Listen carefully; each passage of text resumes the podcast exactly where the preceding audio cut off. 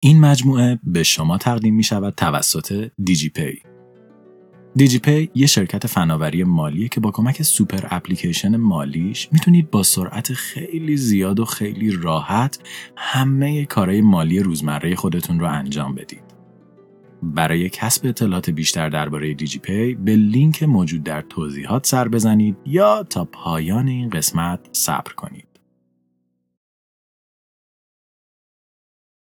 زمان جوان 1884 مکان نیویورک ایالات متحده آمریکا بندر نیویورک یکی از شلوغترین مکانهای شهر به شمار می رفت.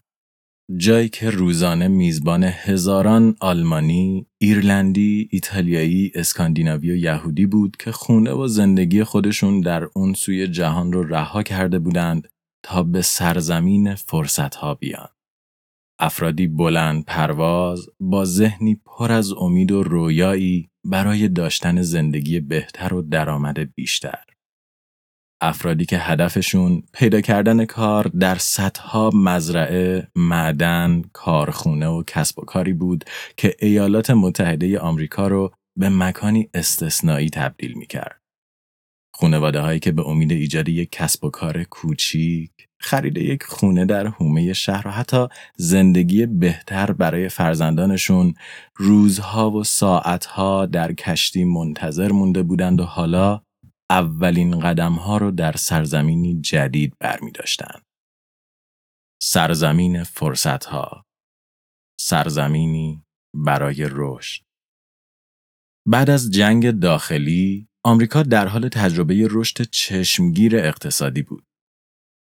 کشوری صنعتی و سرمایهدار که تولید ناخالص داخلی اون سال به سال بیشتر می‌شد و سهم هر شهروند از این سرمایه روز به روز بزرگتر. و بندر نیویورک دروازه ورود به این سرزمین هیجان انگیز بود. جایی که هزاران مهاجر با ملیتها و زبونهای مختلف بعد از ورود به بندر با کمک خطوط پیچ در پیچ راه آهن راهی نقاط مختلف کشور می شدند و هر کدوم داستان جدیدی برای زندگی خود می نوشتند. شانسی دوباره برای برآورده کردن آرزوهای دست نیافتنی.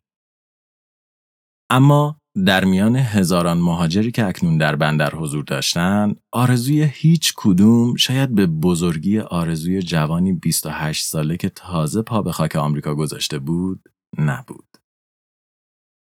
جوانی شیک پوش، قد بلند و لاغر با سیبیلی مرتب و موهای شونه شده که قیافش متفاوت از دیگر انسانهایی بود که در اطرافش قدم بر می داشتن. برخلاف بقیه همسفرانش، نیویورک مقصد اول و آخر مهندس سرب تبار بود. اون که کل داراییش رو در مسیر سفر از دست داده بود، حتی پول این که بخواد از بندر به جای دیگه بره رو نداشت. ولی این موضوع اون رو نگران نمی کرد. در جیبهای اون تنها چند صفحه کاغذ، یک مداد و کمی پول خود وجود داشت. و برای به وجود آوردن یک انقلاب همین چند قلم کافی بود. مهندس جوان به اطراف خود نگاه کرد. اون بالاخره به نیویورک رسیده بود. پای تخت صنعت رو به رشد الکتریسیته در جهان. نیکولا تسلا به نیویورک اومده بود تا جهان رو تغییر بده.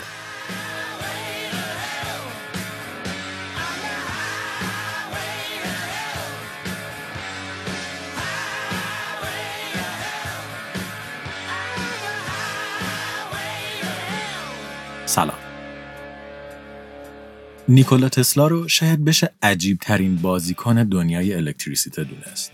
فردی که زندگیش از ابتدای شکلگیری با اون گره خورده بود. اون در یک شب طوفانی و در میان صدای خروشان سائقه چشم جهان گشوده بود و از کودکی علاقه شدیدی به ریاضیات و دنیای مهندسی داشت.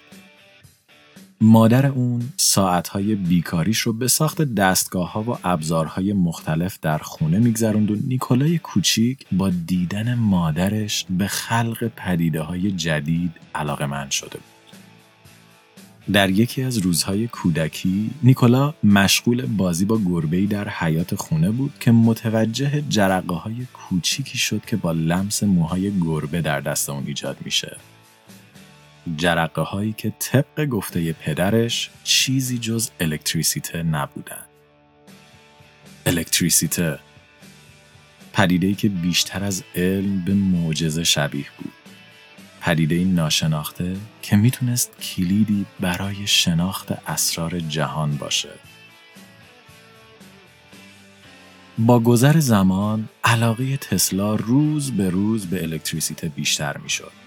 نیکولای جوان استعداد عجیبی در ریاضیات و فیزیک داشت. اون در دبیرستان تمام وقت خود رو به بررسی آزمایش های اختصاص می‌داد که هر کدوم به نحوی وجود الکتریسیته رو ثابت می‌کردن. اون می‌خواست زندگی خودش رو وقف این پدیده کنه. هرچند که یه مانع بزرگ سر راهش وجود داشت. نیکولا تسلا از خونواده مذهبی بود که در اون مردان گزینه‌ای به جز پیوستن به کلیسا یا ارتش نداشتند. پدر نیکولا یک کشیش بود و مسیری مشابه برای فرزندش در نظر داشت. برای همین قرار نبود به اون اجازه بده تا به دانشگاه بره و مهندس بشه. نیکولا دائم با پدرش بحث می‌کرد تا موافقت اون برای تحصیلات عالی رو بگیره ولی پدر مخالف بود. تا اینکه نیکولا به وبا مبتلا شد و دکترها به پدرش گفتند که احتمال مرگ اون زیاده. پدر نیکولا که نگران حال فرزندش بود با خود عهد کرد که در صورت بهبود به اون اجازه بده تا کار مورد علاقه رو دنبال کنه و بعد از بهبود معجزه آمیز نیکولا اون بالاخره اجازه تحصیل در شاخه الکتریسیته رو دریافت کرد. نیکولا تسلا شخصیت عجیبی داشت. اون از گوشواره خانم ها می ترسید. با دیدن هلو حالش بد می‌شد و قبل از خوردن هر وعده غذایی باید حجم غذایی که می‌خورد رو با دقت حساب می‌کرد و علاوه بر این به هیچ عنوان حاضر نبود به موی کسی دست بزنه حتی اگه تهدید به مرگ می‌شد در سال 1882 و بعد از رها کردن تحصیلاتش به خاطر اعتیاد به قمار، نیکولا تسلا برای شروعی تازه به شهر پاریس رفت.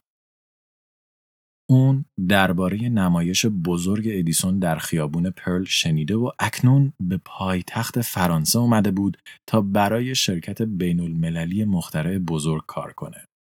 آرزوی اون این بود که در کاری که نابغه آمریکایی قصد انجامش رو داشت نقش کوچیکی ایفا و به این دانشمند در امر روشن کردن جهان کمک می‌کرد.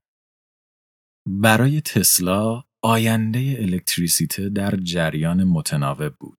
به نظر اون محدودیت های جریان مستقیم جلوی پیشرفت الکتریسیته رو می‌گرفت و اجازه نمی‌داد تا این پدیده طبیعی بتونه پتانسیل واقعی خودش رو نشون بده. اون با رؤسای خود در شرکت نور الکتریکی ادیسون در پاریس درباره فواید استفاده از جریان AC به جای DC صحبت می‌کرد. ولی مدیران بین المللی شرکت که تفکری مانند مؤسس مجموعه داشتند حتی حاضر نبودند نظر اون رو بشنوند. جریان مستقیم هم می‌تونست لامپ روشن کنه هم موتور به کار بندازه. دیگه اهمیتی نداشت اگه به خاطر بهرهوری خیلی کم هر مجموعه در نزدیکی یک ایستگاه تولید برق واقع می‌شد. ایستگاه تولید برق بیشتر به معنای سود بیشتر برای شرکت بود و این اصلا موضوع بدی نبود. علاوه بر این جریان متناوب و تغییر مسیر حرکت الکترون ها باعث می هیچ موتوری نتونه با این جریان کار کنه و همین موضوع ضعف بزرگی برای جریان متناوب بود. اما حتی بدون جریان متناوب تسلا یه نیروی ارزشمند برای شرکت ادیسون به شمار می رفت. اون در شعبه پاریس چندین تغییر کلیدی و اساسی در محصولات ادیسون ایجاد کرده بود و همین موضوع باعث شد رؤسای شرکت به اون پیشنهاد کنند تا به جای کار در پاریس به نیویورک بره و در دفتر اصلی مشغول به کار بشه. جایی که ادیسون می‌تونست از استعداد این مهندس جوان نهایت استفاده رو بکنه. نیکولا تسلا قدم زنان از بندر نیویورک بیرون اومد و به اطراف نگاه کرد. اون هیچ پولی در جیبش نداشت. هیچ کس رو نمیشناخت و هیچ چیزی هم درباره نیویورک نمی‌دونست. اون در یکی از شلوغترین شهرهای جهان تنها بود و باید راهی برای دووم آوردن پیدا می‌کرد. خیابونهای نیویورک شلوغ بود. گرمای تابستون هوا رو غیرقابل تحمل کرده و خیابونها با دود و گرد و غبار پر شده بود. ماشین ها و در لابلای اونها عرابه ها دائما در حال حرکت بودند و در بین این شلوغی صدای فریاد روزنامه فروشا دائما شنیده می‌شد. روزنامه فروشایی که نسخه هایی از هرالد رو به آبرین پیاده میفروختند. در حالی که تسلا داشت بدون مقصد برای خود در شهر پرسه می‌زد به تعمیرکاری رسید که در حال ور رفتن با موتور الکتریکی خود نیکولا تسلا آستینهای خودش رو بالا زد و کمی با موتور ور رفت و چند دقیقه بعد دستگاه دوباره شروع به کار کردن کرد. تعمیرکار که از مهارت مهندس شگفت زده شده بود به اون پیشنهاد کار کرد ولی تسلا پیشنهاد رو قبول نکرد و به تعمیرکار گفت که اون برای هدف بزرگتری به اونجا اومده. در عوض تعمیرکار برای قدردانی 18 دلار پول به اون داد. تنها چند ساعت بعد از ورودش به نیویورک نیکولا تسلا درآمدی معادل 500 دلار امروزی کسب کرده بود. تسلا خوش لباس و شیک پوش بود و به خاطر تحصیلات عالی و شخصیتش به راحتی با افرادی از بین جامعه نخبه و مرفه آمریکا اشتباه گرفته می‌شد. به خاطر همین زمانی که وارد دفتر ادیسون در خیابان 65 مدیسون شد فرق زیادی با سرمایه گذاران و مدیران اونجا نداشت و خود ادیسون اون رو مستقیما برای خوشامدگویی به دفترش دعوت کرد. دیدن ادیسون برای تسلا اتفاقی رویایی و بیاد موندنی بود. خود تسلا بعدا به دوستانش گفت که ملاقات با ادیسون پردی که در مدت کوتاهی چنین تأثیری روی جهان گذاشته بود افتخاری بزرگ براش به شمار می‌رفت. تسلا ده سال از ادیسون جوانتر بود. انگلیسی رو کامل ولی کمی با لحجه صحبت می‌کرد و خیلی زود لقب پاریسی دفتر رو از ادیسون دریافت کرد. تسلا به سرعت توانایی خودش رو به ادیسون و دیگر مدیران شرکت نشون داد.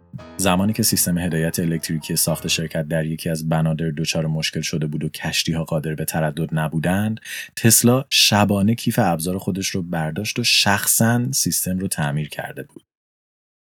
ادیسون و تسلا در ابتدا دوستای خوبی برای همدیگه بودند. دو شخصیت متفاوت که هر دو عشق بیپایانی به صنعتی که در اون مشغول به کار بودن داشتند. تسلا شیک پوش بود در حالی که ادیسون هیچ اهمیتی به ظاهر خودش نمی‌داد. ادیسون علاقه به تفریحات مادی نداشت در حالی که تسلا عاشق غذا خوردن در رستوران‌های گرون، اقامت در هتل‌های پنج ستاره و دیگر امکاناتی بود که نیویورک به ساکنین خود ارائه می‌داد. ادیسون و تسلا بعضی عصرها رو به گفتگو با همدیگه میگذروندن. در این گفتگوها تسلا از جریان متناوب و فواید اون صحبت می‌کرد ولی ادیسون حاضر به پذیرفتن نظر اون نبود. جریان متناوب جریانی خطرناک بود و حتی اگه قرار بود کسی از اون استفاده کنه نداشتن موتور الکتریکی می‌تونست مشکلی بزرگ برای استفاده گسترده اون باشه. هرچند که ادیسون نمی‌دونست که تسلا در اوقات فراغت خود مشغول حل این مشکل بزرگ برای جریان متناوبه. اون داشت موتوری رو طراحی می‌کرد که مستقیما می‌تونست با جریان متناوب کار کنه. در اولین دیدارشون ادیسون به تسلا قول داده بود که در صورتی که اون بتونه اختراع بزرگی رو برای شرکت ثبت کنه ادیسون جایزه 50 هزار دلاری به اون میده در چند ماه اول تسلا نه یک اختراع بلکه 24 طرح منحصر به فرد برای شرکت نور الکتریکی ادیسون طراحی کرده بود که فرایندها و تجهیزات قدیمی شرکت رو به شکل قابل توجهی بهبود میبخشید.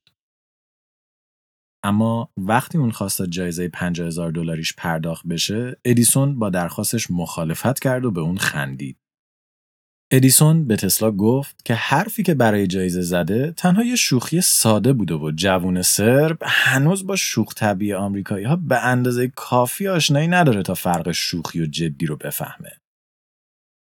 تسلا عصبانی شد و اعصابش به هم ریخت. اون هر روز از پنج صبح تا 11 شب رو به کار در کارگاه های ادیسون میگذرونده حتی کار روی موتور خودش رو برای تمرکز بیشتر روی پروژه های ادیسون متوقف کرده بود. اما حالا ادیسون حاضر نبود به وعده خودش عمل کنه.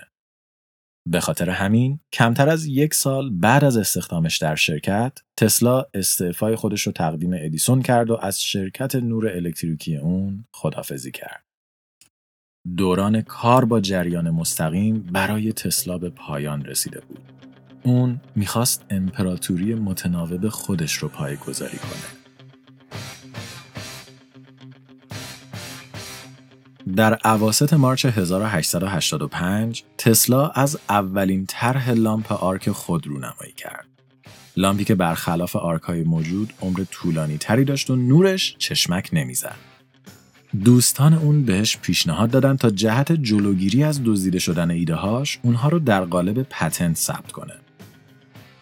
تسلا هم با کمک دو شریکی که از طریق واسطه پیدا کرده بود شرکت نور الکتریکی و تولیدات تسلا یا Tesla Electric Light and Manufacturing Company رو تأسیس کرد تا از طریق اون هم پتنت های خودش رو به ثبت برسونه و هم خدمات الکتریسیته متناوبش رو به آمریکایی ها ارائه بده.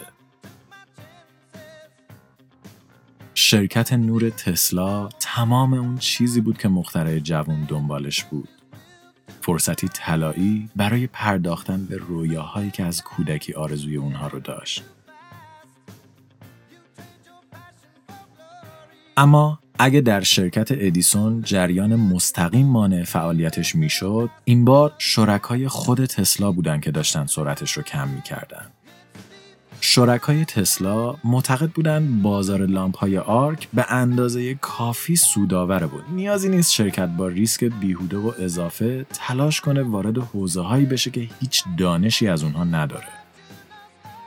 و در نهایت وقتی شرکای شرکت دیدن که نمی‌تونن نظر تسلا درباره جریان متناوب رو عوض کنن اونو از شرکتی که خودش تأسیس کرده بود اخراج کردند سهامش رو بالا کشیدند و پتنت هایی که به نام شرکت ثبت شده بود رو از دسترسش خارج کردند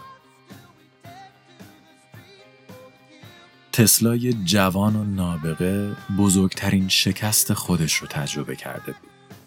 فردی که معتقد بود قرار آینده الکتریسیته رو تغییر بده، حالا پتنت هاش رو از دست داده بود هیچ پولی در اختیار نداشت و حاضر نبود از کارفرمای قبلی خودش یعنی ادیسون تقاضای کمک کنه. حالا تسلا روزهای خودش رو به جستجو در میان آگهی های کار درون روزنامه ها میگذرون. به عنوان گارسون، خدمتکار، کارمند و حتی کارگر روزمزد. اون گاهی باید زغال جابجا می‌کرد. روزهای دیگه کفش افراد رو واکس می‌زد و بعضی روزها در خیابونهای نیویورک با دیگر کارگران چاله حفر می‌کرد.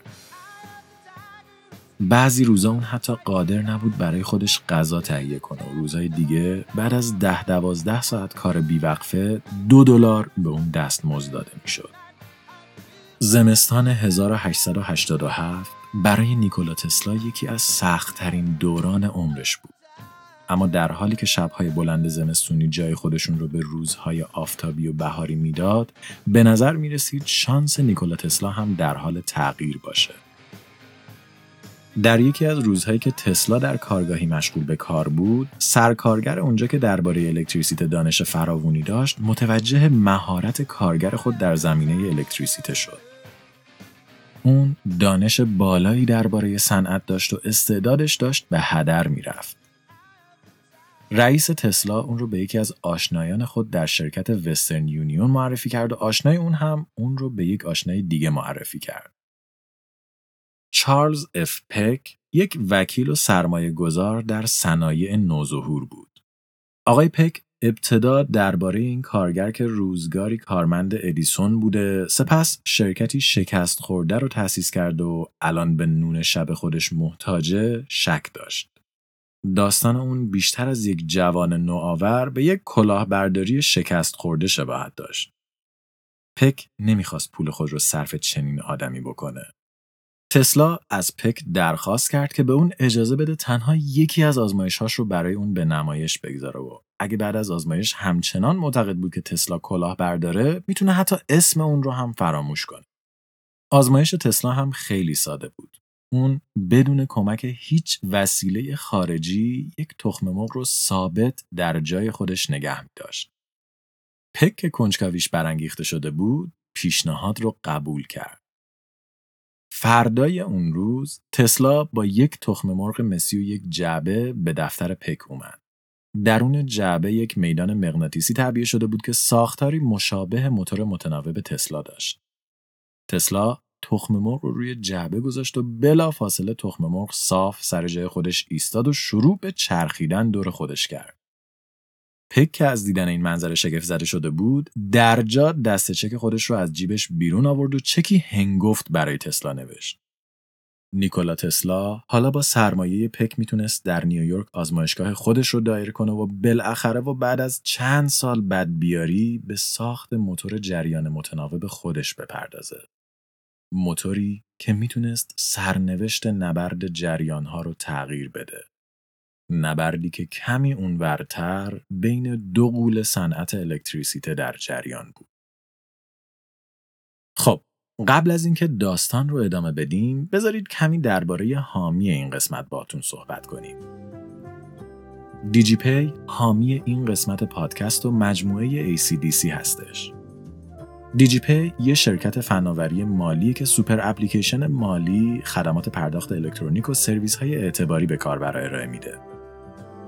یعنی شما تنها کافیه اپلیکیشن دیجی‌پی رو نصب کنید تا بتونید هر کار مالی که به ذهنتون می‌رسه رو باهاش انجام بدید. از انتقال کارت به کارت گرفته تا خرید شارژ موبایل، خرید بسته های اینترنتی، پرداخت عوارض و کلی کار دیگه.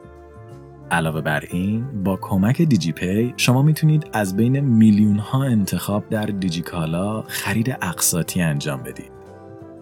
یعنی بدون نیاز به زامن همونجا توی اپلیکیشن احراز هویت و اعتبار سنجی میشید اعتبار دریافت می‌کنید و بعد توی دیجیکالا آنلاین به صورت اقساطی خرید می‌کنید برای کسب اطلاعات بیشتر و استفاده از خدمات دیجی پی می‌تونید به لینک موجود در توضیحات مراجعه کنید یا اونها رو در گوگل جستجو کنید. برگردیم به داستان.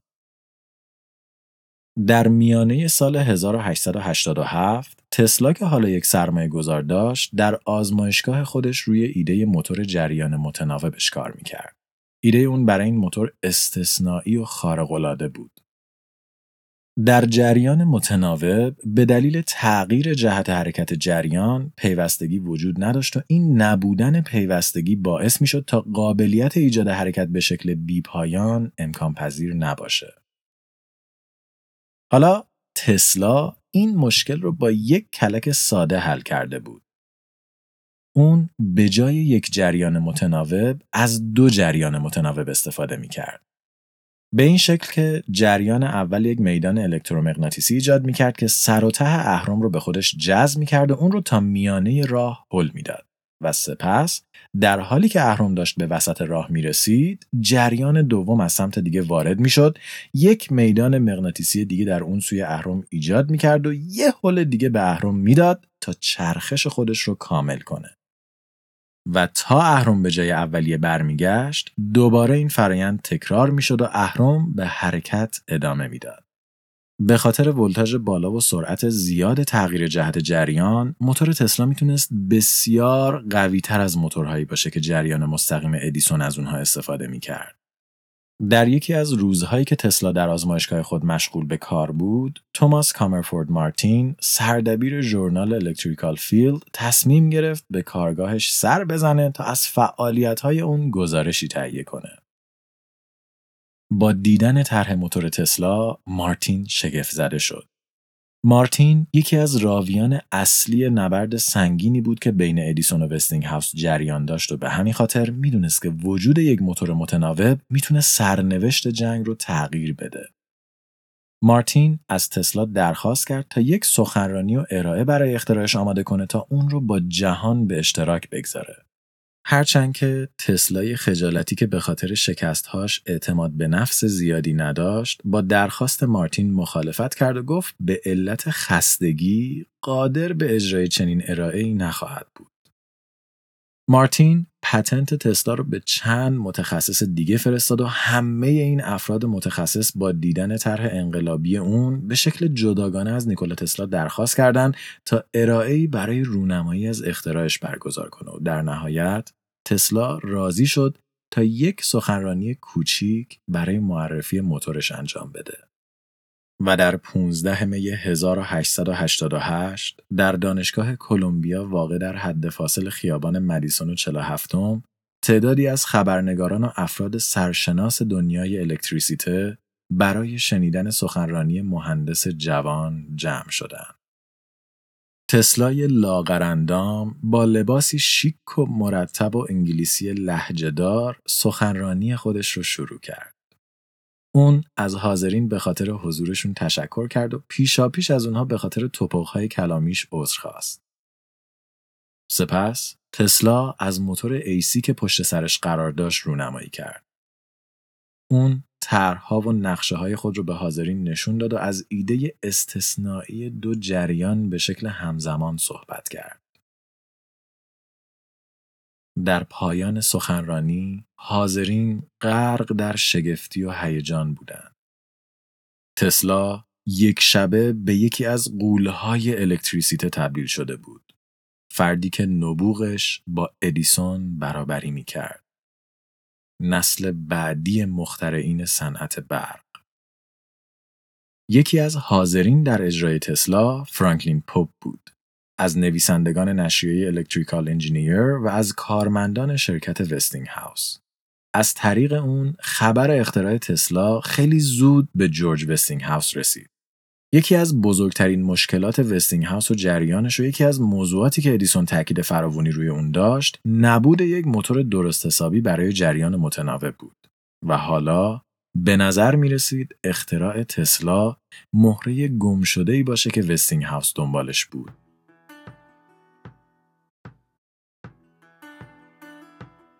وستینگ هاوس با یک پیشنهاد شگفت‌انگیز سراغ نیکولا تسلا رفت. مالکیت پتنت های اون در ازای 20 هزار دلار پول نقد 50 هزار دلار چک برای پرداخت سه سال و یک سهم دو نیم دلاری برای هر اسب بخار توانی که بعد از نصب موتورهای اون توسط وستینگ هاوس تولید می‌شد. یا به عبارتی 600 هزار دلار پول نقد، یک میلیون و 500 هزار دلار چک و 75 دلار امروزی برای تولید هر اسب بخار. اعدادی که یک شبه تسلا رو به یکی از پولدارترین افراد آمریکا تبدیل می‌کرد و سهم دو دلاری که باعث می‌شد اون و خونوادش تا ابد درآمدی ثابت از طرف شرکت وستینگ هاوس داشته باشند. نیکولا تسلا احترام زیادی برای وستینگ هاوس قائل بود. اون پشتکار مخترع و کارآفرین اهل پیتسبورگ رو ستایش می‌کرد و معتقد بود اگه کسی اون رو بدون هیچ چیز در یک سیاره دیگه رها می‌کرد وستینگ هاوس می‌تونست اونجا یک امپراتوری جدید رو از صفر بنا کنه. علاوه بر این در دنیایی که همه دنبال افزایش درآمد قدرت و تاثیرگذاری بودند به نظر می رسید دغدغه وستینگ هاوس درست مثل تسلا معرفی یک تکنولوژی جدید به جهان و تسهیل استفاده از اون باشه. به همین خاطر رو در جولای 1888 تسلا پیشنهاد وستینگ هاوس رو پذیرفت و پتنت های ارزشمند خودش رو در اختیار اون قرار داد. اتحادی شگفتانگیز بین دو انسان استثنایی که می‌تونست جهان رو تغییر بده.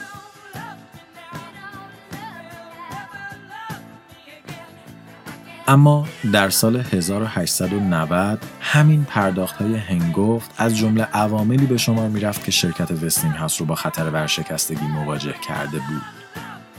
بعد از مرگ ویلیام کیملر، اوضاع وستینگ هاوس و شرکتش در وضعیتی بحرانی قرار داشت. با وجود اینکه شرکت هنوز سهم خوبی از قراردادهای نصب الکتریسیته در آمریکا رو دریافت می کرد ولی کاهش درآمد و افزایش بدهی داشت بحرانی جدید رو ایجاد می کرد. دارایی های شرکت در اون زمان حدود 2.5 میلیون دلار بود ولی حجم بدهی های وستینگ هاوس به 3 میلیون دلار می رسید. در حالت عادی این موضوع مشکل جدی نبود شرکت های زیادی وجود داشتن که با وجود بدهی زیاد سرمایه دریافت می‌کردند و به فعالیت خودشون ادامه می‌دادند.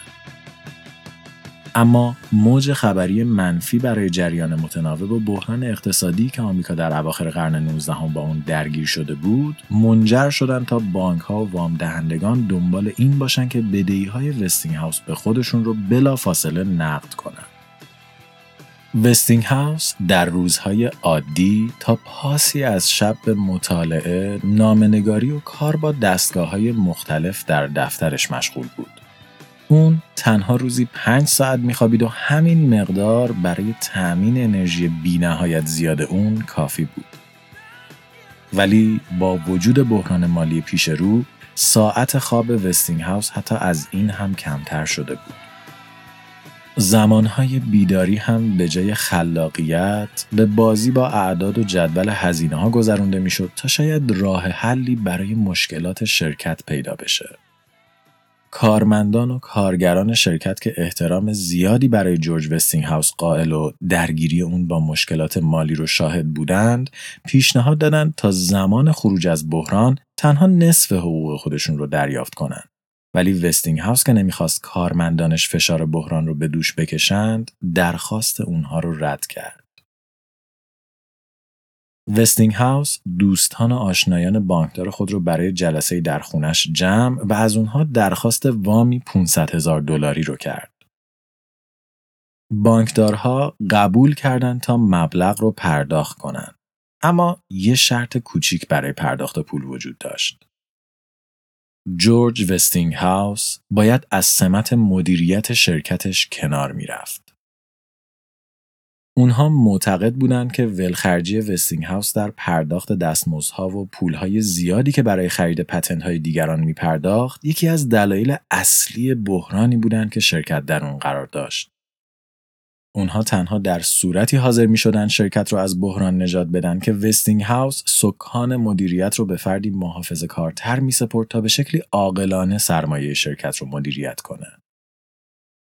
وستینگ هاوس می‌دونست بانکدارهای پیتسبورگ می‌خوان اون را از شرکت خودش برکنار کنن. به همین خاطر عازم نیویورک شد تا از وال استریت تقاضای کمک کنه و همزمان شروع به بررسی دقیق زیرساختای هزینه های شرکت کرد تا ببینه چطور می‌تونه چرخه مالی شرکت رو بهبود ببخشه. در حالی که وستینگ هاوس در تلاش بود تا با چنگ و دندون از شرکت و ایدش محافظت کنه، ادیسون در حال تجربه یکی از بهترین سالهای عمرش بود. اون به پیشنهاد مشاورین و سرمایه گذاران شرکت نور الکتریکی ادیسون رو با دیگر شرکت های مرتبط و تولیدی که جزو مؤسسینش به شمار می‌رفت تلفیق کرده بود تا از شرکت ادیسون جنرال الکتریک رونمایی کنه. قولی بزرگ در اقتصاد آمریکا با ارزشی 12 میلیون دلاری بیش از 3000 کارمند و درآمد سالیانه 7 میلیون دلاری. ادیسون بعد از تعطیلات خودش در پاریس به نیویورک و امپراتوری بزرگی برگشته بود که کل جهان و بخشای زیادی از اروپا را شامل می‌شد و با سرعت زیادی در حال فتح کل جهان بود. در اون سوی نیویورک اما اوضاع برای وستینگ هاوس اصلا مناسب نبود. جلسات وال استریت یکی بعد از دیگری بی نتیجه به پایان می رسید.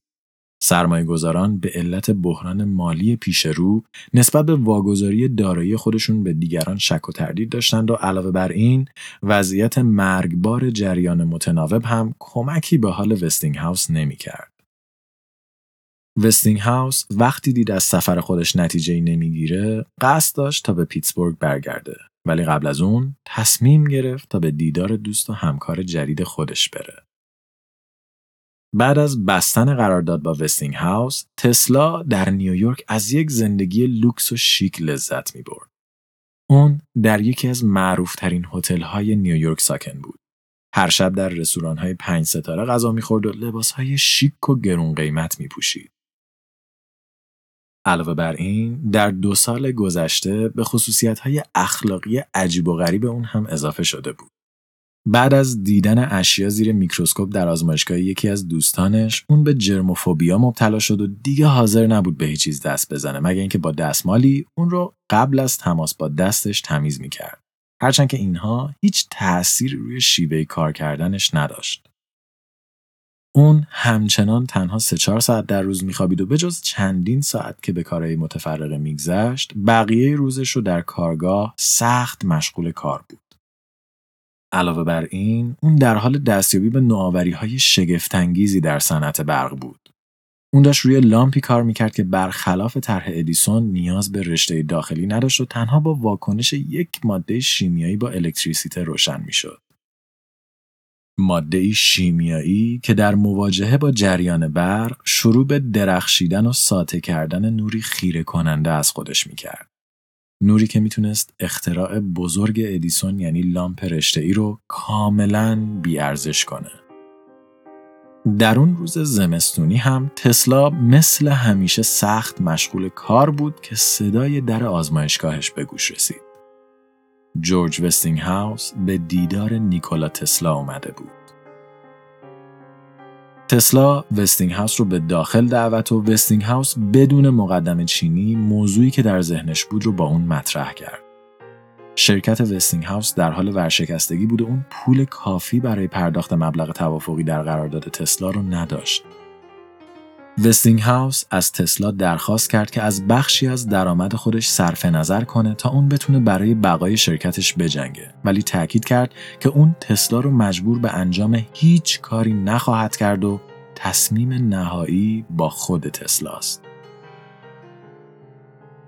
تسلا درباره سرنوشت شرکت در صورت قبول نکردن پیشنهاد وستینگ هاوس پرسید و وستینگ هاوس برای اون توضیح داد که بانکدارها مالکیت شرکت رو بر عهده می‌گیرند و احتمالاً وستینگ هاوس از سمت خودش برکنار میشه و کنترل خودش رو بر شرکت از دست میده.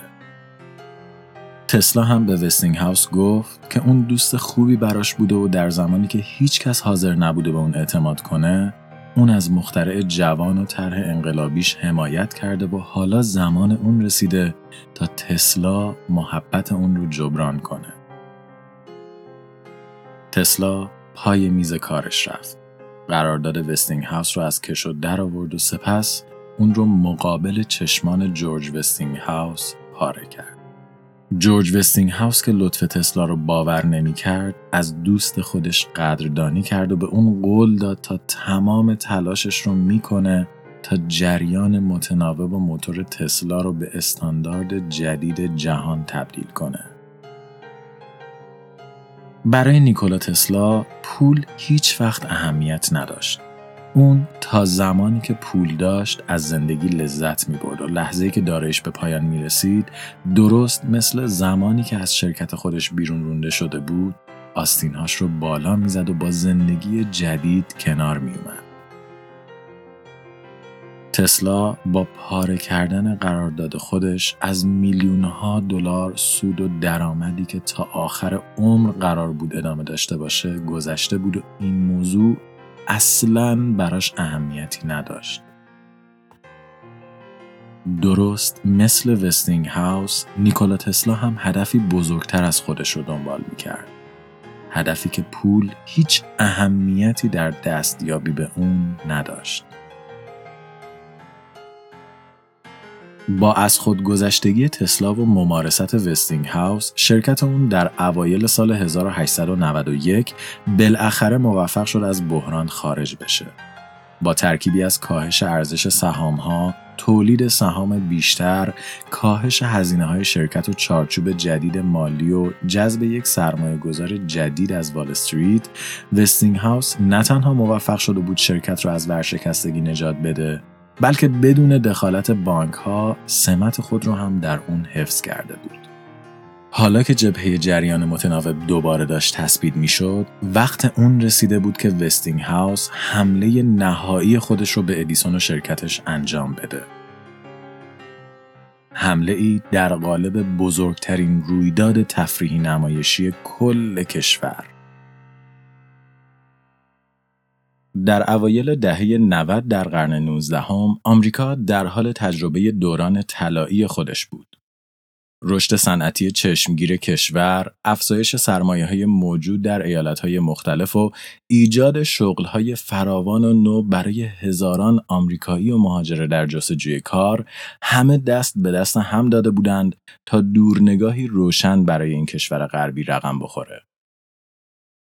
همزمان با این اتفاق شهر شیکاگو تصمیم داشت به مناسبت 400 سالگی ورود کلمبوس به خاک آمریکا و تأسیس این کشور نمایشگاهی رو برپا کنه تا مردمان کشور رو چه دور چه نزدیک چه فقیر و چه ثروتمند دور هم جمع کنه. تجربه این منحصر به فرد که نمونه اون تا کنون در کشور مشاهده نشده بود.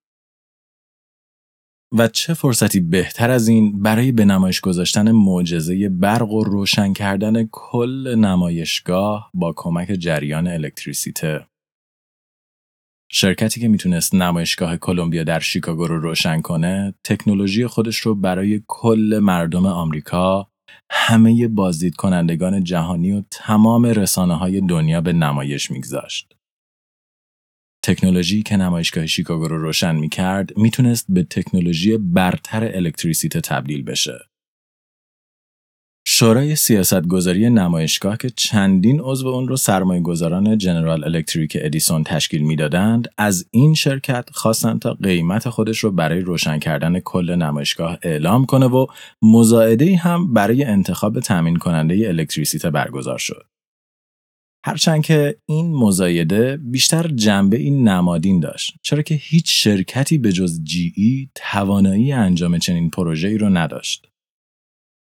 در اول April 1893 جعبه مزایده باز شد.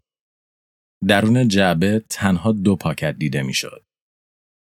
پیشنهاد جنرال الکتریک ادیسون برای روشن کردن نمایشگاه به مبلغ یک میلیون و هفتصد هزار دلار و یک پاکت دیگه از شرکتی کوچیک و ناشناخته به نام شرکت ماشین و فلزات ساوت ساید به مبلغ 625 هزار دلار. تقریبا یک سوم مبلغ پیشنهادی جنرال الکتریک ادیسون. اما چه کسی پشت این شرکت کوچیک بود؟ خب مدیر این شرکت چارلز اف لاکستد نام داشت. یک شیکاگویی که بعد از دیدن اعلامیه های مزایده اطلاعات اون رو به دوست خود جورج وستینگ هاوس داده و وستینگ هاوس از طریق شرکت اون قیمت خودش رو برای روشن کردن نمایشگاه به شورای سیاست گذاری فرستاده بود.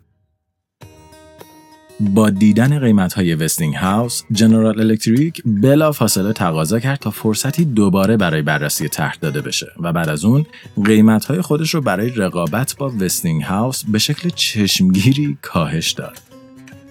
577 هزار دلار برای روشن کردن 80 هزار لامپ رشته ای. حتی پایین تر از وستینگ هاوس. اما جورج وستینگ هاوس که دیگه رقباش و بازی کثیف اونها رو به خوبی میشناخت از قبل برای این کاهش قیمت آماده بود. اون هم قیمت اولیه خودش رو کمی بالاتر داده بود تا در دور دوم بتونه اون رو کاهش بده. و هنگامی که GE طرح 577 هزار دلاری خودش رو ارائه کرد، وستینگ هاوس یک بار دیگه قیمت اونها رو شکست و پروپوزالی 399 هزار دلاری برای روشن کردن 92 هزار لامپ ارائه کرد. اعضای سیاستگذاری نمایشگاه حتی اونهایی که از سرمایه گذاران شرکت ادیسون بودند نمی‌تونستن قیمت پایین وستینگ هاوس رو نادیده بگیرن. حتی خود وستینگ هاوس هم می‌دونست که با این قیمت نه تنها سود نمی‌کنه بلکه ممکنه شرکتش ضرر هم بده. ولی برای اون نمایشگاه شیکاگو بیشتر از یک business جدید یک ابزار اطلاع رسانی بود. ابزاری برای معرفی جریان متناوب به کل جهان. در حالی که برگزار کنندگان نمایشگاه آماده بودند تا قرارداد رو به وستینگ هاوس تقدیم کنند، مدیران GE دستانداز جدیدی رو در مسیر این شرکت قرار دادند. از زمانی که وستینگ هاوس شروع به روشن کردن پیتسبورگ با ژنراتور آزمایشی خودش کرده بود، ادیسون ادعا می کرد که وستینگ هاوس طرح لامپ های خودش رو از اون دزدیده. حتی با وجود اینکه افرادی قبل از ادیسون هم در زمینه لامپ های رشته ای پیشرفتهایی رو به دست آورده بودند و چندین گروه دیگه حتی موازی با اون اقدام به تولید این اختراع کرده بودند. ادیسون که باور داشت لامپ رشته ای اختراعیه که حق استفاده از اون فقط و فقط منحصر به خودشه از همه این شرکت ها شکایت کرده و سالیانه هزینه زیادی رو صرف وکلا و حقوقدانانی می‌کرد تا از patent لامپ رشته ای اون دفاع کنند. در یکی از دادگاه های اولیه قاضی به نفع ادیسون رای داد و استفاده از طرح لامپ رشته ای رو برای دیگر شرکت های الکتریکی ممنوع اعلام کرده بود. ولی وستینگ هاوس با درخواست بازنگری چندین سال بود که از این دادگاه به اون دادگاه می‌رفت تا حق استفاده از لامپ رشته ای رو آزاد کنه.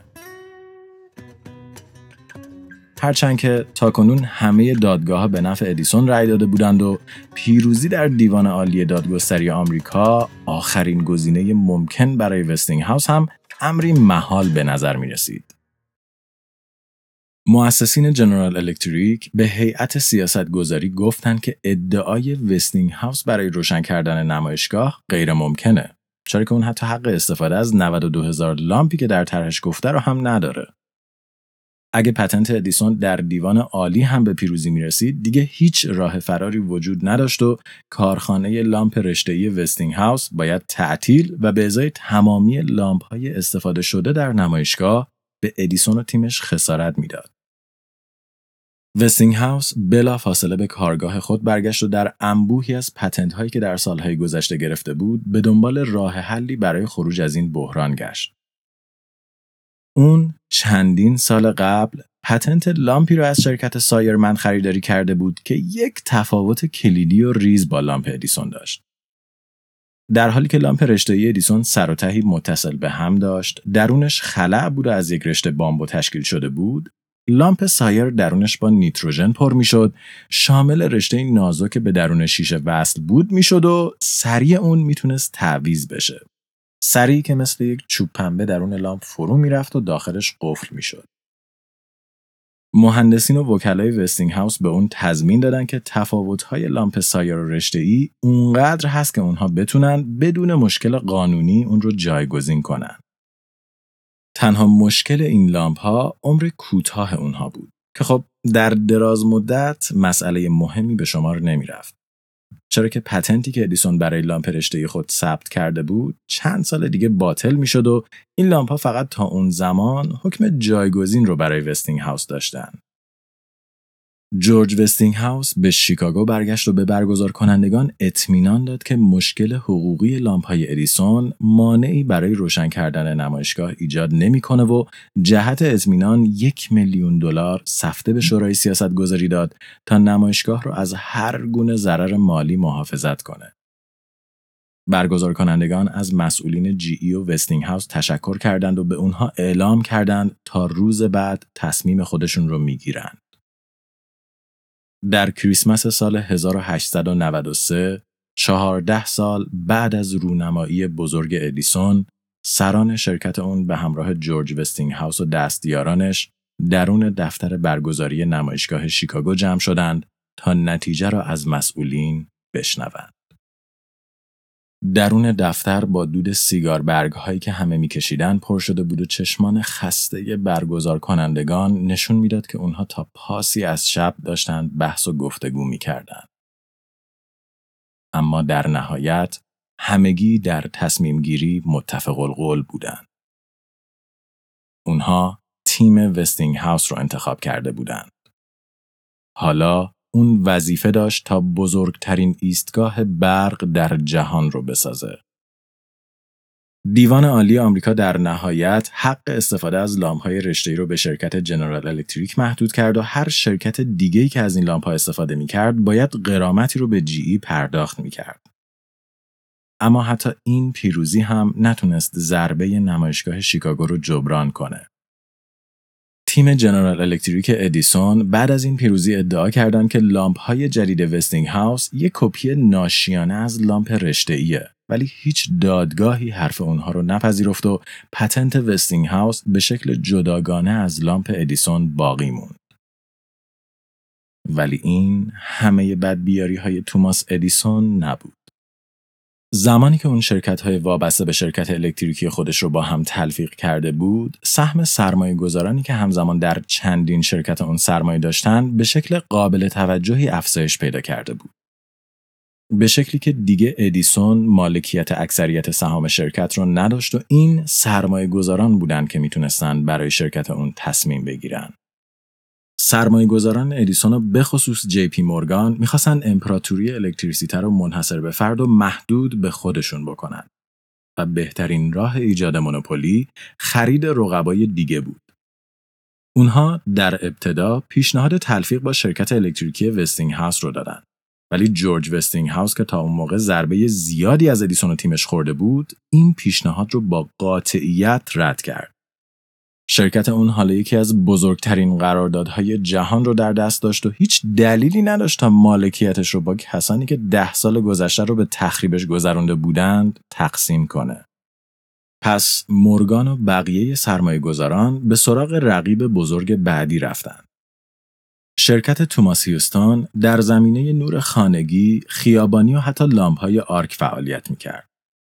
برخلاف ادیسون اونها هیچ تأکیدی روی جریان مستقیم نداشتند و ترکیبی از جریان مستقیم و متناوب رو در پروژه هاشون استفاده می‌کردند. مالکیت توماس هیوستون تمامی پتنت های این شرکت رو در اختیار مورگان قرار می‌داد و علاوه بر این شرکت جنرال الکتریک ادیسون رو یک شبه به بازیکنی مطرح در صنعت متناوب تبدیل می کرد. و به این ترتیب و بعد از مذاکرات فراوان دو شرکت جنرال الکتریک ادیسون و توماس هیوستون با هم ترکیب شدند و سهام ادیسون در مجموع حتی کمتر هم شد. سهام ادیسون حالا اونقدر کم بود که سرمایه گذاران نام اون رو از اسم حذف کردند و به جای شرکت جنرال الکتریک ادیسون اون رو تنها جنرال الکتریک نامیدند. ادیسون حالا از شرکت و حتی صنعتی که خودش از پای گذارانش به شمار می‌رفت بیرون رونده شده بود و جریانی که عمری در برابرش جنگیده بود داشت در شرکتش استفاده می‌شد. اما ادیسون مغرور مثل همیشه به خبرنگاران گفت که الکتریسیته دیگه به پدیده قدیمی تبدیل شده و حوصلش از اون سر رفته. ادیسون گفت که اون ترجیح میده وقت خودش رو به کارهای مهمتری بگذرونه و به این ترتیب به شکل کامل از مدیریت شرکت جنرال الکتریک کنار رفت.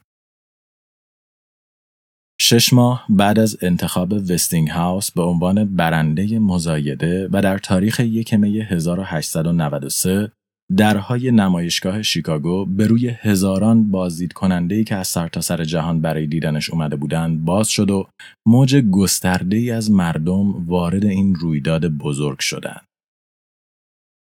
پدیده ای منحصر به فرد که گستره ای چندین کیلومتری رو شامل می شد و سازه های فراوانی در اون برپا شده بود. غرفه هایی برای سرگرمی، برای نمایش، برای شعبد بازی و حتی برای آموزش. در حالی که با حضور چشمگیر مردم روز اول نمایشگاه داشت به پایان می رسید و خورشید در حال غروب بود، گروور کلیولند رئیس جمهور وقت آمریکا در مقابل دست و سوت و هورای مردم روی صحنه اصلی نمایشگاه اومد. با هیکلی درشت، پاپیونی مشکی و موهایی که رو به خاکستری بودند، کلیولند سخنرانی کوتاهی انجام داد و سپس گفت نمی‌خواد بیشتر از این مردم رو منتظر نگه داره. و بعد دگمه طلایی که روبروش قرار گرفته بود رو محکم فشار داد.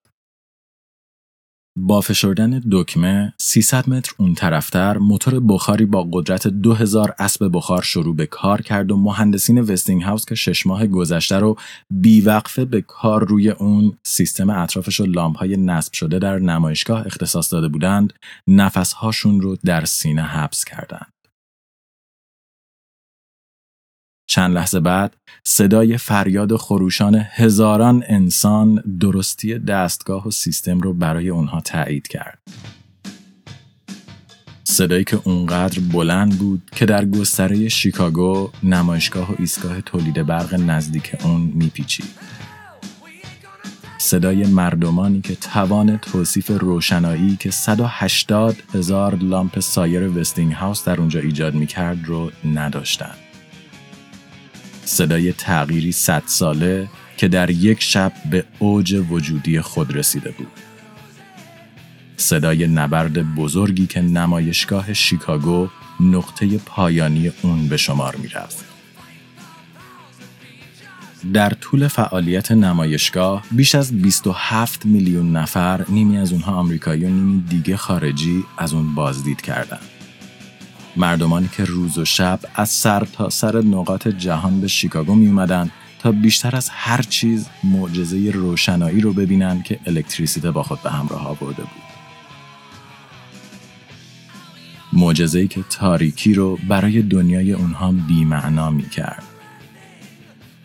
ای از جنس جریان متناوب.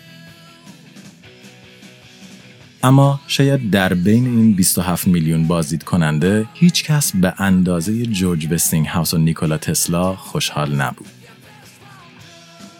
برای دو همکار و دو دوست قدیمی نمایشگاه شیکاگو تمام چیزی بود که اونها می‌تونستن انتظار داشته باشند. رویای اونها برای عرضه جریان الکتریسیته ارزان، قدرتمند و جهانی بالاخره به واقعیت پیوسته بود. به شکلی که حالا تصور آینده ای بدون الکتریسیته غیر ممکن می رسید و تصور الکتریسیته بدون جریان متناوب احمقانه بود. جریان متناوبی که هارولد براون اون رو مرگبار نامیده بود و ادیسون اون رو وقت تلف کردن می‌دونست حالا به جریانی زندگی بخش و استثنایی تبدیل شده بود. در روز یک می 1893 دو همکار به منظره نمایشگاه خیره شدند و در روشنایی اون غرق شدند. مطمئن از اینکه بعد از تحمل همه مشکلات بعد از همه سختی ها و همه اتفاقاتی که بر اونها گذشته بود وستینگ هاوس و تسلا به هدف خودشون رسیده بودند.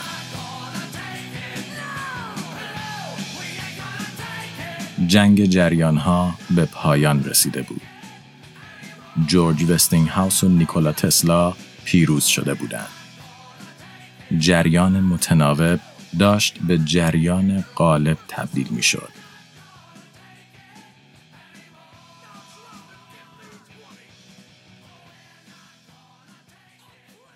تنها دو سال بعد وستینگ هاوس و تسلا نخستین ایستگاه تولید برق خودشون رو در آبشار نیاگارا نصب کردند. ایستگاهی که با کمک طبیعت و آبشار بزرگ شمال آمریکا جریان الکتریسیته تولید می‌کرد و این جریان رو برای مصرف به نیویورک میفرستاد. جریان برقی که دیگه تنها برای روشن کردن یک محله یا یک ساختمون نبود. جریان برقی که کل نیویورک رو روشن می‌کرد. با پایان جنگ جریان ها، هاوس، تسلا و ادیسون هر سه داشتند وارد فاز بعدی زندگی خود می شدن. وستینگ هاوس سالهای آینده رو به گسترش امپراتوری الکتریسیته خودش اختصاص داد. اون مثل همیشه به دنبال مخترعین جوان بود تا از کشفیات اونها حمایت کنه. هرچند که با بحران بعدی آمریکا در قرن بیستم بانک و سرمایه گذاران بالاخره موفق شدن اون را از سمت مدیریت شرکت برکنار کنند، صندلی هیئت مدیرش رو ازش بگیرند و جورج وستینگ هاوس رو از شرکتی که خودش پای گزارش بود بیرون کنند. نیکولا تسلا که موتورش اکنون به بخشی جدایی ناپذیر از دنیای الکتریسیته تبدیل شده بود، سالهای بعدی رو به اختراعات بیشتر و عجیبتر در صنعت الکتریسیته اختصاص داد. هرچند که با عجیب تر شدن اختراعات و ادعاهای اون ادعاهایی مثل صحبت با مریخی ها و ساخت لیزری که می‌تونست جهان رو نابود کنه مردم کمتر حرفهاش رو جدی می‌گرفتن. و بعد از چند شکست بزرگ دیگه پولی برای تسلا باقی نموند. اون در نهایت در فقر کامل و در حالی که حتی پول تهیه غذا برای خودش رو نداشت جون خودش را از دست داد. و توماس ادیسون که امپراتوری الکتریسیتش به شکل کامل از دست رفت و جریانش به خاطری در پس ذهن مهندسین تبدیل شده بود تمرکز خودش رو روی اختراعات دیگش گذاشت. به خصوص دستگاهی عجیب و غریب که قرار بود صنعتی جدید رو به وجود بیاره. صنعتی بزرگ و انقلابی به نام سینما.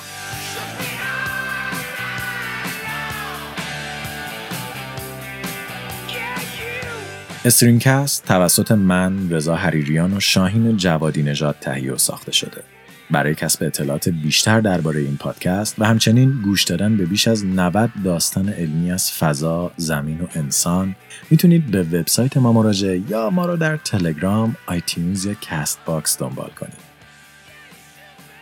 مجموعه ACDC به شما تقدیم می شود توسط دیجی پی. همونطور که گفتیم دیجی پی به شما کمک می‌کنه تا تمامی کارهای مالی روزانه خودتون رو بدون هیچ مشکلی انجام بدید. با عضویت در دیجی پی یک کیف پول اختصاصی به شما تعلق می‌گیره که یک سازوکار پرداختی جدیده که شما می‌تونید از اون برای انجام انواع عملیات پرداخت الکترونیک استفاده کنید. با کیف پول دیجی پی می‌تونید به سادگی شارژ و بسته اینترنتی بخرید صورت حساب قبوض، عوارض جاده‌ای و خیلی چیزهای دیگر رو پرداخت کنید و کلی کار دیگه. کیف پول دیجی پی جایگزین کارت بانکی شماست و برای استفاده ازش دیگه لازم نیست هر بار اطلاعات کارتتون رو وارد کنید.